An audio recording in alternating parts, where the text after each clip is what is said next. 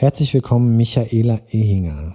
Ich freue mich riesig, dass du hier bist, dass ich hier mit dir sein darf. Du bist Schauspielerin, Coach und Autorin. Und ähm, ich würde mich freuen, wenn du dir kurz Zeit nimmst, mich mit auf die Reise zu nehmen. Von der kleinen Michaela, dem Kind, dem Teenager, bis zur großen Michaela von heute, die erwachsene Michaela von heute. Nimm mich doch mal ein bisschen mit auf die Reise. Wie bist du da gelandet, wo du heute bist? Wie bin ich die geworden, die ich ja, genau. heute bin? Mhm. Also, gebürtig aus Karlsruhe. In den 60er Jahren geboren, Vater im SDS, Mutter, Vater und Mutter sehr jung. Dann SDS, was ist das? Sozialistischer Deutscher Studentenbund. Ah, okay.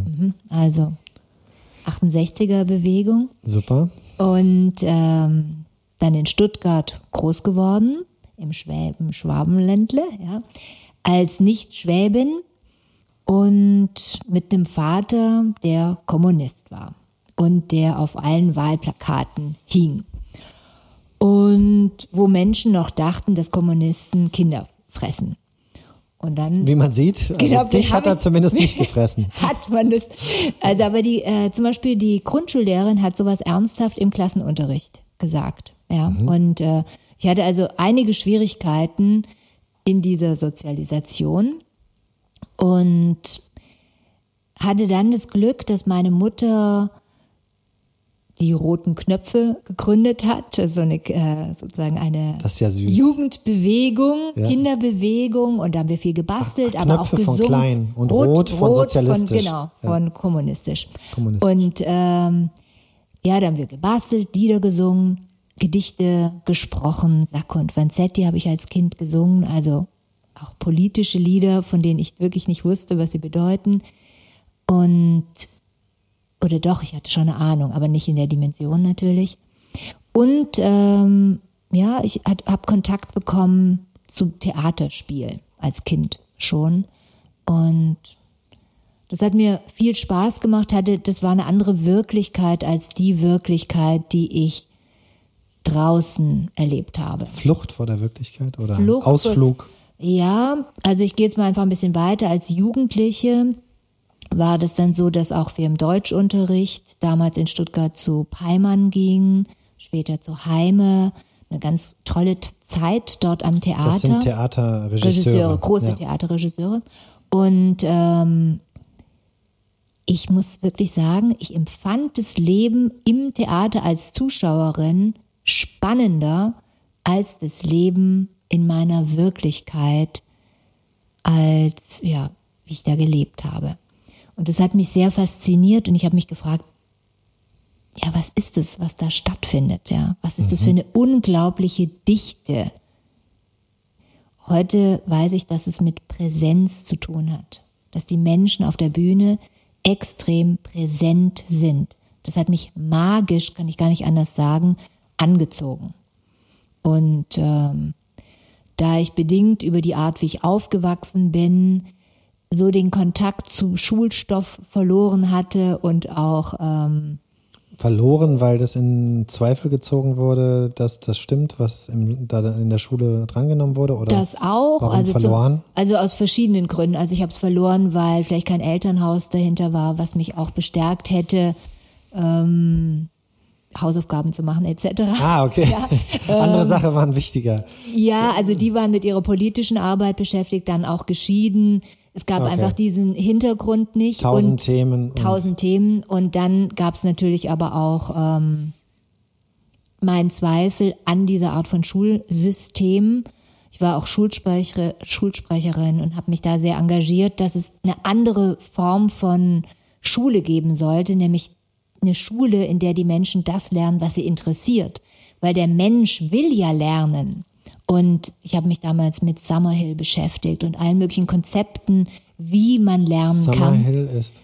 Oh je, das habe ich jetzt, äh, äh, das ist eine englische Bewegung, glaube ich. Ähm, müsste ich jetzt genau nachschauen. Also jedenfalls die Idee davon ist, dass in jedes Kind, erlebst du ja auch mit deiner Tochter, ist neugierig und will lernen.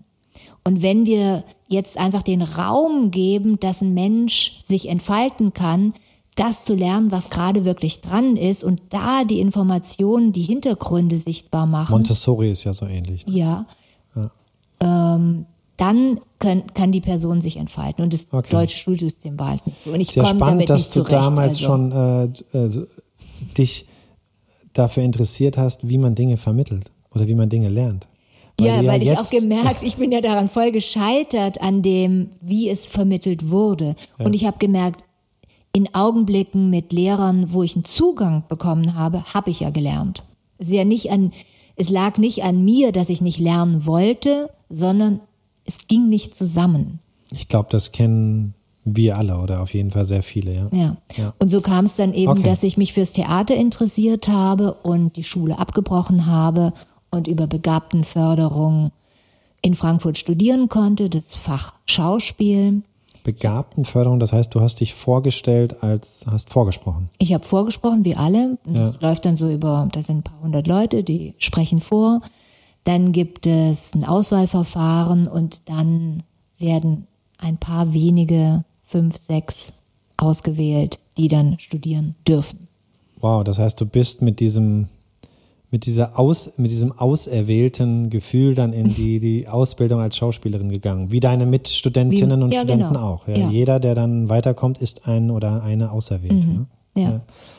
Und okay. der wunderbare Direktor damals, Peter Iden, kam dann in der Prüfung auf mich zu und meinte, also die Begabung steht fest.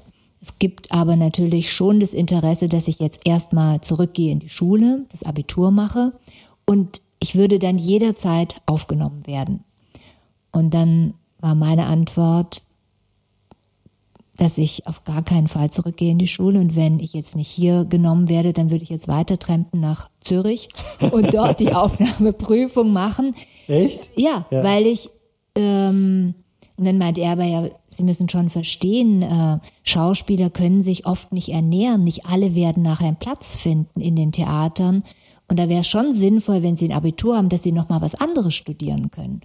Und dann meinte ich, ja, ich werde immer lernen. Und ob ich dann einen Schein dafür bekomme oder nicht, das ist mir ganz egal. Und der hat dann so, ja, das war, würde ich heute natürlich alles so nicht mehr sagen, aber damals war ich voll davon überzeugt, auch spricht auch dafür, dass ich wenig Realitätssinn hatte. Ja, ja ich sagen. würdest du dir, würdest du dir jetzt im Nachhinein recht geben oder bist du froh, dass du damals äh, der, diese Zuversicht hattest? Also ich Jugendlichen äh, Leichtsinn äh, ist, ist vielleicht ein bisschen zu flapsig gesagt. Es war ja nicht Ich hatte keine andere Chance, glaube ich. Also ich war sehr auf mich gestellt. Das war dein Weg. Eigentlich. Das war mein Weg. Hätte ich einen anderen Weg gesehen oder hätte ich beratende Menschen um mich gehabt, die vielleicht mir auch andere Wege gezeigt hätten, wäre ich vielleicht auch andere Wege gegangen, aber das ist ja müßig. Ähm, ja. Ich hatte keine andere Chance und der hat dann auch gesehen, bevor die wieder auf die Straße geht und weiter trampt, soll sie mal lieber hier bleiben. Ja, da ist sie wenigstens, weißt du, da, da, da weiß ich wenigstens, äh, dass sie hier ist, ja. ja. Und dann hatte ich das große Glück, da zu studieren. Das war ein ganz tolles Studium. Jetzt muss ich natürlich ein bisschen schneller machen, sonst komme ich ja nie ans mein Lebensende hier. Oder nicht Lebensende, aber da, wo ich heute bin. Ja, dann war ich am, ähm, während ich noch studiert habe, haben wir schon Projekte am Schauspielhaus hier in Frankfurt gemacht. Und es kam dann dazu, dass ich da auch sofort engagiert wurde und da ein paar Jahre verbracht habe und dann gemerkt habe, ich wurde eigentlich zur Künstlerin erzogen in dem Studium und auch es wurden große Türen aufgemacht, äh, was das bedeutet, gesellschaftliche Verantwortung als Künstler, Eigenständigkeit. Und dann komme ich in einen Apparat, wo all das gar nicht so stattfindet. Und es war erschütternd für mich äh, mm. zu erleben, weil plötzlich war das interessant, dass ich schöne Knie habe oder sowas. Ja. Und es ging also ich war wirklich oft richtig erschüttert von dem, um was es da ging und von Mitsprache, keine Rede. Also ich empfand es als sehr wenig Gestaltungsspielraum ja war aber auch da eine gewisse Naivität von mir zu erwarten. Also wir wurden nicht darauf vorbereitet, in was für ein System, in was für ein gnadenlos hierarchisches System wir kommen. In gewisser Weise auch tragisch, oder? Weil du hast sozusagen dieses Privileg der Ausbildung und hast da, glaube ich, äh, es scheint so oder wirkt so von deiner Erzählung eine gute, gute Mentoren gehabt in der Ausbildung. Dann kommst du in den Betrieb rein und hast vielleicht auch ein bisschen Pech gehabt, wer da am Drücker war oder war der gesamte Theaterbetrieb. Ich hatte ein bisschen Pech, weil die, die mich reingeholt haben, die sind dann nicht, die haben das Theater nicht übernommen. Und das heißt, äh, das wäre anders geworden, wenn die die Führung Okay. übernommen hätten. Ähm, sicherlich, klar. Und ich war auch naiv. Ja, ich war auch wahnsinnig jung. Ich war 21, als ich dann schon im Theater war. Da habe ich überlegt sozusagen, da habe ich, äh, wusste ich noch gar nicht, wo ich hin soll sozusagen. Ja. Das war so. Und wir haben durch wirklich auch sehr stark über den Peter Eden viel kennengelernt in der Welt. Wir sind in die Kunstwelt gegangen, nach Venedig, zur Biennale. Wir haben in Mailand Theater geschaut, Trailer. Wir waren in Berlin. Also wir haben ganz viel kennengelernt. Peter Brook hatte viele Gastspiele hier in Frankfurt. Ich bin nach Paris gefahren, habe mir Sachen angeschaut. Also ich hatte irgendwie eine große Vorstellung von dem, dass Geschichten Menschen bewegen. Und äh, ja, das war mir wichtig. Also, dass es ähm, dass der Ort des Theaters berührt und bewegt und wir eine Idee bekommen, wie Menschsein anders sich gestalten kann. Und die Wirklichkeit sah dann oft so anders aus, dass ich dann gekündigt habe, während andere aus meinem Semester noch Arbeit gesucht haben und gesagt haben, sag mal, spinnst du? Weißt du eigentlich, was du du tust? da aufgibst. ja, weißt du, was du tust? Ja. Was Und- hast du dann gemacht? Ich hatte mich beworben für ein Kunststipendium und hatte dann die Möglichkeit, nach Buenos Aires zu gehen und dort Augusto Fernandes kennenzulernen, ein Regisseur, der auch hier oft gastierte und dort Shakespeare-Seminare zu machen und ja, mich mit Shakespeare auseinanderzusetzen, auch im Sinne von Regie und das war sehr interessant, aber noch interessanter war, aus dieser kleinen Welt Deutschland rauszugehen nach Südamerika, wo alles viel größer ist, wo es eine ganz andere Dynamik gibt, äh, wo eine ganz andere Welt ist. Und äh, das war ganz großartig für mich. Ich bin da auch gereist und äh, ja. Und als ich dann zurückkam, war ich auch schwanger und habe mein erstes Kind dann bekommen. Und dann war ziemlich schnell klar, dass dieses Leben äh, als Festangestellte im Theater so nicht geht, mit Kleinkind. Damals war wirklich extrem schwierig. Gab es auch noch nicht so viel Tagesbetreuung Nein, wie nein, heute. das gab es gar nicht. Oder diese ganzen Förderungen, die es da heute gibt, das gab es da alles gar nicht. Und äh, ich habe dann freie Projekte gemacht, also ich habe viele Solos entwickelt im Laufe der kommenden Jahrzehnte, Ensemblearbeiten entwickelt, zu Gast in der Schweiz gespielt, in Österreich, in Köln, in Berlin und ja, das ist wunderbar, so eigene Projekte zu machen, auch große. Zum Beispiel hier in der alten Oper habe ich ein Solo gemacht, Blume Blau, ein Kindertheaterstück. Als Solistin alleine die ganze Nicht die Geschichte roten erzählt. Knöpfe. Nee, nee, nee. Sehnsucht von Novalis äh, aufgegriffen, die äh, Blume Blau. Und ähm, freies Arbeiten heißt ähm, auch sich ausbeuten. Und es geht, wenn man Warum?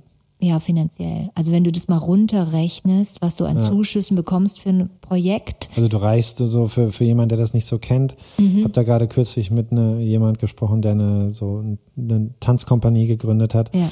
Du, du reichst dann ein Projekt ein, du hast eine Idee, du reichst es ein, du kriegst Fördergelder, dann freust du dich, dass du das Fördergeld bekommst, dass du das Projekt machen kannst und am Ende Rechnest du mal aus, wie viele Tage und Monate und äh, was da für ein Stundenlohn rauskommt. Und ich habe das dann damals ein paar Mal gemacht, um es mir klar zu machen, um Ah ja, okay. Bewusstsein zu bekommen.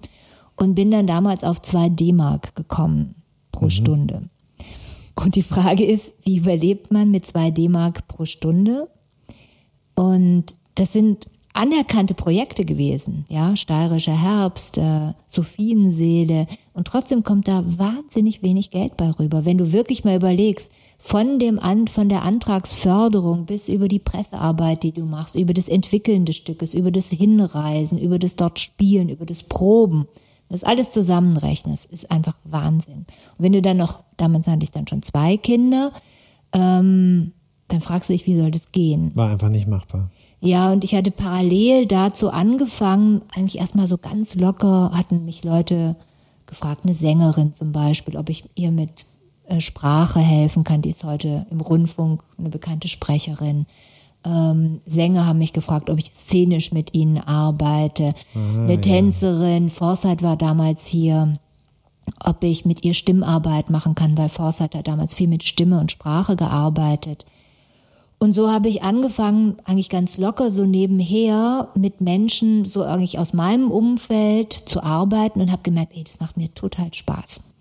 Und ähm, dann kam ein Unternehmensberater auf mich zu und meinte, ob ich mir vorstellen könnte, was zu entwickeln, wo das Thema präsent sein, vor andere treten, in einem Seminarcharakter unterkommen könnte oder in einem Coaching, ob ich das genauer untersuchen kann für nicht für Menschen, die nicht äh, sozusagen auf der Bühne leben. Ja. Und das hat sich so ganz, ganz, ganz langsam alles so parallel organisch zu diesem entwickelt. organisch entwickelt. Ja, und immer mehr habe ich gemerkt, es macht mir wahnsinnigen Spaß, mit Menschen zu arbeiten. Offensichtlich habe ich eine hohe Sensibilität, eine hohe Empathie und viel Kreativität, neue Dinge zu entwickeln mit den Menschen, indem ich sehr genau hinschaue ja. und schnell begriffen habe, diese Menschen haben jetzt nicht äh, ewig Zeit, um in Körperwahrnehmungsübungen und Selbsterfahrung zu gehen, sondern die wollen innerhalb von zehn Stunden auch Erfolge sehen, so ein Unternehmen. Ja, zehn Stunden, das ist ja für jemanden, der probt, äh, äh, sechs Wochen, acht Wochen, wie nix.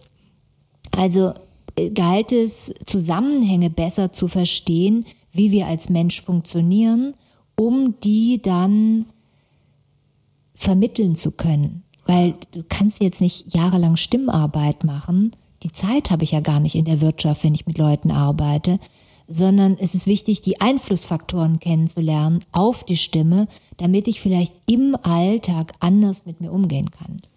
Und Michaela, eine Sache, das, das möchte ich dir gerne noch einmal sagen. Ich habe das dir auch schon mal gesagt. Ich finde, das funktioniert wirklich. Und deswegen habe ich dich auch eingeladen, weil ich einfach finde, dass diese Themen, mit denen du arbeitest, dass die wirklich helfen. Also mir hat es wahnsinnig geholfen. Ich hatte damals eine große Produktion, glaube ich, vor drei Jahren, wusste nicht, wie ich das stemmen soll, wie ich da mit wenig Zeit sicher auf die Bühne komme, zweieinhalb Stunden moderiere und du hast mich quasi auf mhm. die Bühne getragen, ja, gleichzeitig ähm, mir einfach viele Werkzeuge auf den Weg gegeben und ich profitiere da noch heute von. Vielen, vielen Dank. Ja, ich danke ja. dir. Das ja. ist äh, auch immer ein ganz großes Glücksmoment äh, in der Zusammenarbeit, das erfahren zu dürfen. Also da bin auch ich sehr dankbar. Ich habe ja letztendlich durch die Menschen, mit denen ich arbeiten durfte, ganz viel erfahren von Zusammenhängen und von dem, wie das funktioniert. Und zwar wirklich immer sehr genau mit der jeweiligen Person in ihrem spezifischen Kontext, mit ihrer jeweiligen Funktion. Und äh, es ist richtig spannend. Ja, es ist, es ist ein ganz tolles Feld und es macht mir sehr, sehr, wirklich sehr viel Spaß. Und ich bekomme da viel zurück und gebe auch gerne. Ja, also ja. uns wird auch immer mehr letztendlich. Das ist ja auch, das ist wie ein Forschen, das hört ja gar nicht auf. Und deswegen ist es einfach interessant. Und es tut mir auch selber gut, ohne Frage, ja. Bevor wir in die einzelnen Themen reingehen, wo ja. ich mich sehr, sehr darauf freue, ja, wir, wir werden ja ein paar Folgen zusammen aufnehmen, wo wir die verschiedenen, so die wesentlichen mhm. Aspekte deiner Arbeit nochmal genauer besprechen, ähm, möchte ich jetzt nochmal was Persönliches von dir mhm. wissen. So ein bisschen Michaela Ehinger Inside, ja? Okay. Ähm, wie haben sich denn deine Träume verändert über diese Zeit, die du beschrieben hast, von dem, äh, von dem kleinen Kind äh, mit den roten Knöpfen Mhm. ähm, bis hin zu Michaela Ehinger Coaching heute. Was für eine Transformation haben deine Träume erlebt? Also ein Traum war nochmal ganz wichtig, also ein Traum war wahnsinnig wichtig in meinem Leben. Ich habe geträumt, dass etwas sich entfaltet, wie so eine Pflanze aus einem, es war wie eine Pflanze, also ein- es war wie eine Pflanze, die sich aus so einem Stängel ergab. Und das war, als ich an meinem Buch schrieb. Und plötzlich hatte ich die Idee für die Kapitel von meinem Buch Präsenz, Handlungsspielräume, Erkennen und Gestalten wurde das Buch dann. Und das war ein sehr ein, das war ein sehr wichtiger Traum für mich. Den konnte ich realisieren über viele Jahre. Wie haben sich meine Träume verändert? Also sozusagen der ganz große Traum. Ich weiß gar nicht, ob ich je so einen ganz großen Traum. Muss ja nicht, ist Warte, ja auch lass, mir mal, interessant. lass mir mal ja. kurz überlegen. Hatte ich so ganz große Träume? Also ich glaube, ein ganz wichtiger Traum ist für mich, oder nicht Traum, das Wunsch, Wunsch, Sehnsucht. gestalten zu sein. Also etwas zu gestalten. Mhm. Ja. Immer wieder etwas zu gestalten. Ja, und die Freiheit dazu, mir zu erobern. Also Ja. Freiheit hat, ist schon ein wichtiger Punkt. Frei zu sein, um etwas in die Welt zu bringen. Das Leben zu gestalten. Vielleicht auch eine Illusion, ja. Also letztendlich ist ja das Leben dann doch äh, vergänglich und auch mein Wirken und mein Werk und alles ist dann letztendlich dann doch auch vergänglich. Aber ja, vielleicht ist es die, dieser Wunsch, Aber vielleicht die auch Zeit, nicht. ja. die wir haben, äh, ja, die wirklich ins ähm, ja, da zu sein und äh, in Verbindung zu sein. ich sehe das, weißt du, wie ich das sehe? Hm? Ähm, wenn du als Beispiel jetzt einem Menschen etwas auf dem Weg mitgibst, Mhm. also du hast ja mh, viele Menschen, äh, die zu dir ins Coaching kommen, ob das jetzt äh, im Business-Kontext ist oder auch im privaten Kontext, dann gibst du diesen Menschen was auf dem Weg und das trägt sich ja in gewisser Weise weiter. Also das ist so eine Vorstellung, die ich generell habe, die ich generell habe vom Impact im Leben, dass ähm, du nicht weißt, wie deine einzelne Han Handlung und sei es, dass du jemand die Tür aufgehalten hast, ist jetzt sehr pathetisch und ja. sehr romantisch, ja. So, aber dass du jemand die Tür aufhältst und jemand eine, ein positives Signal gibst, du weißt nie, was aus diesem positiven Signal wird, ja. Du kannst vielleicht die Welt retten, indem du jemand die Tür aufhältst, weil du ein, weil du, weil sich eins zum nächsten ergibt und der, dieser Mensch positiv zum nächsten, zur nächsten Begegnung geht und sich daraus etwas Positives ergibt. Und im Negativen genauso. Dieses Destruktive kann eine unheimliche Tiefe haben und unheimlich viele Menschen ähm, betreffen, obwohl es nur eigentlich zwischen zwei Menschen war. Aber es trägt sich fort, ja. Im Ja, ich glaube, das Straßenverkehr, ist auch, Aggression. ähm, ja, das ist, Dinge. glaube ich, auch der Raum, der Gestaltungsraum, der für mich wichtig ist. Also Ja. präsent sein heißt ja wahrnehmen, was ist und diesen Raum nutzen. Und ich hoffe, dass ich auch für meine Kinder manches reflektiert habe, manches vielleicht so gemacht habe, dass auch sie einen neuen, einen größeren Raum betreten können als selbstbestimmtere Menschen. Das ist schön. Das würde ich mir wünschen natürlich. Ähm, Die Bedingungen sind natürlich auch wieder verändert. Aber ja, es ist mir ein großer Wunsch. Ja. Ähm, als nächstes würde ich gerne von dir wissen, was dich inspiriert oder wie du dich inspirierst. Was sind so Impulse, aus denen du Inspiration in deinem Leben schöpfst? Also ich glaube ganz viel, indem ich spüre, was für mich wichtig ist und das verfolge und dann mir Lösungen überlege aus dem, was ich beobachte oder und ähm, sowohl als auch äh, dann Vorträge zum Beispiel anhöre, in Verbindung mit anderen Menschen bin, ins Gespräch gehe. Also Wahrnehmung und Austausch. Wahrnehmung und Austausch. In, Ver- Im Grunde in Verbindung sein mit mir und anderen.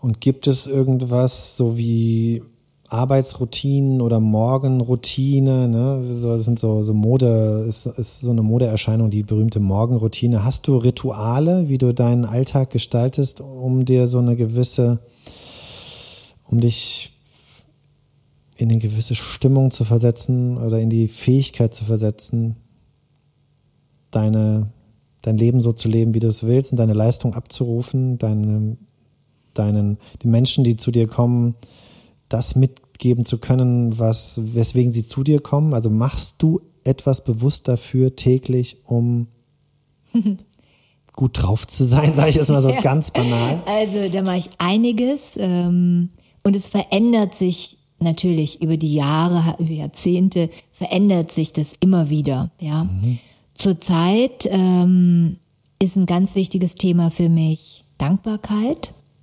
Dankbarkeit für das, was an diesem Tag war, am Abend, mir das wirklich bewusst zu machen, entweder Wann indem ich machst du das? Kurz bevor ich einschlafe, entweder im Kopf oder sogar, dass ich es aufschreibe in Du Tagebuch. machst so, also äh, Nee, nee, du äh, ich schreibe ähm, Tagebuch Mit der Hand, ja. Mhm. Ähm, das ist ein Ritual. Und ein anderes ist zurzeit für mich Kopfstand. Ah, Also upside den down. Kopfstand, genau, weil ich das Gefühl habe, in meinem Leben ist gerade alles umgedreht und hat sich alles so gnadenlos verändert. Trick 17, du stellst dich auf den Kopf und alles ist wieder wie vorher. Ja, das wäre schön. Oder, oder ich äh, äh, versuche mir das, ich kann ja nicht so gut Kopfstand, sondern ich lerne Kopfstand und Handstand gerade in der Hoffnung, dass wenn ich dann den Kopfstand und den Handstand gut kann, dass ich dann vielleicht auch das Leben unter den neuen Bedingungen, die jetzt da sind, äh, besser bewältige. Das finde ich so schön bei dir, ja, dass du Das immer wieder was. abstrakt, Nein, das aber ist es super. tut mir wirklich gut. Ja, Ähm, und, äh, und natürlich äh, ganz stark, ich komme gar nicht drum herum, immer wieder ins Hier und Jetzt kommen derzeit. Gilt auch für dich. Gilt gnadenlos im Moment für mich, weil also die Existenzangst hat mich schon massiv weggeschwemmt. Und äh, das sind Rituale, die im Alltag sind derzeit. Finde ich sehr, sehr schön. Ähm, Michaela, ich habe noch eine Frage, mit der ich äh, gerne diesen Einstieg abschließen würde. Okay. Und zwar, wenn du einen Zeppelin mit einer Botschaft um die Welt schicken könntest, wohl wissend, dass jeder Mensch auf der ganzen Welt diesen Zeppelin und diese Botschaft sieht, was würdest du auf diesen Zeppelin Oh. Schreiben oder auf das Banner, was hinter dem Zeppelin hergetragen wird? Huiuiui. Groß, groß, groß. Ähm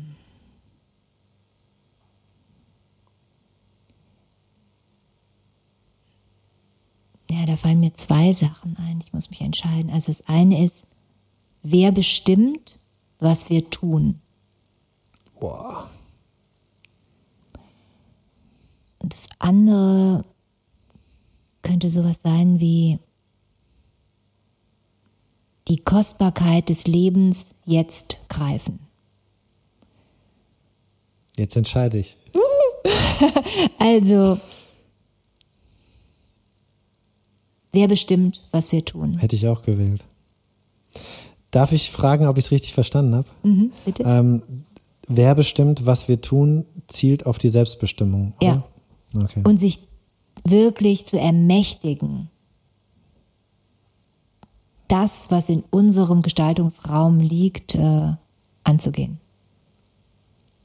Sehr, sehr schön. Michaela, vielen Dank. Ich freue mich auf die folgenden Gespräche mit dir und ähm, sage für jetzt bis bald. Ich danke dir, lieber Daniel, für die Einladung. Sehr, sehr gerne.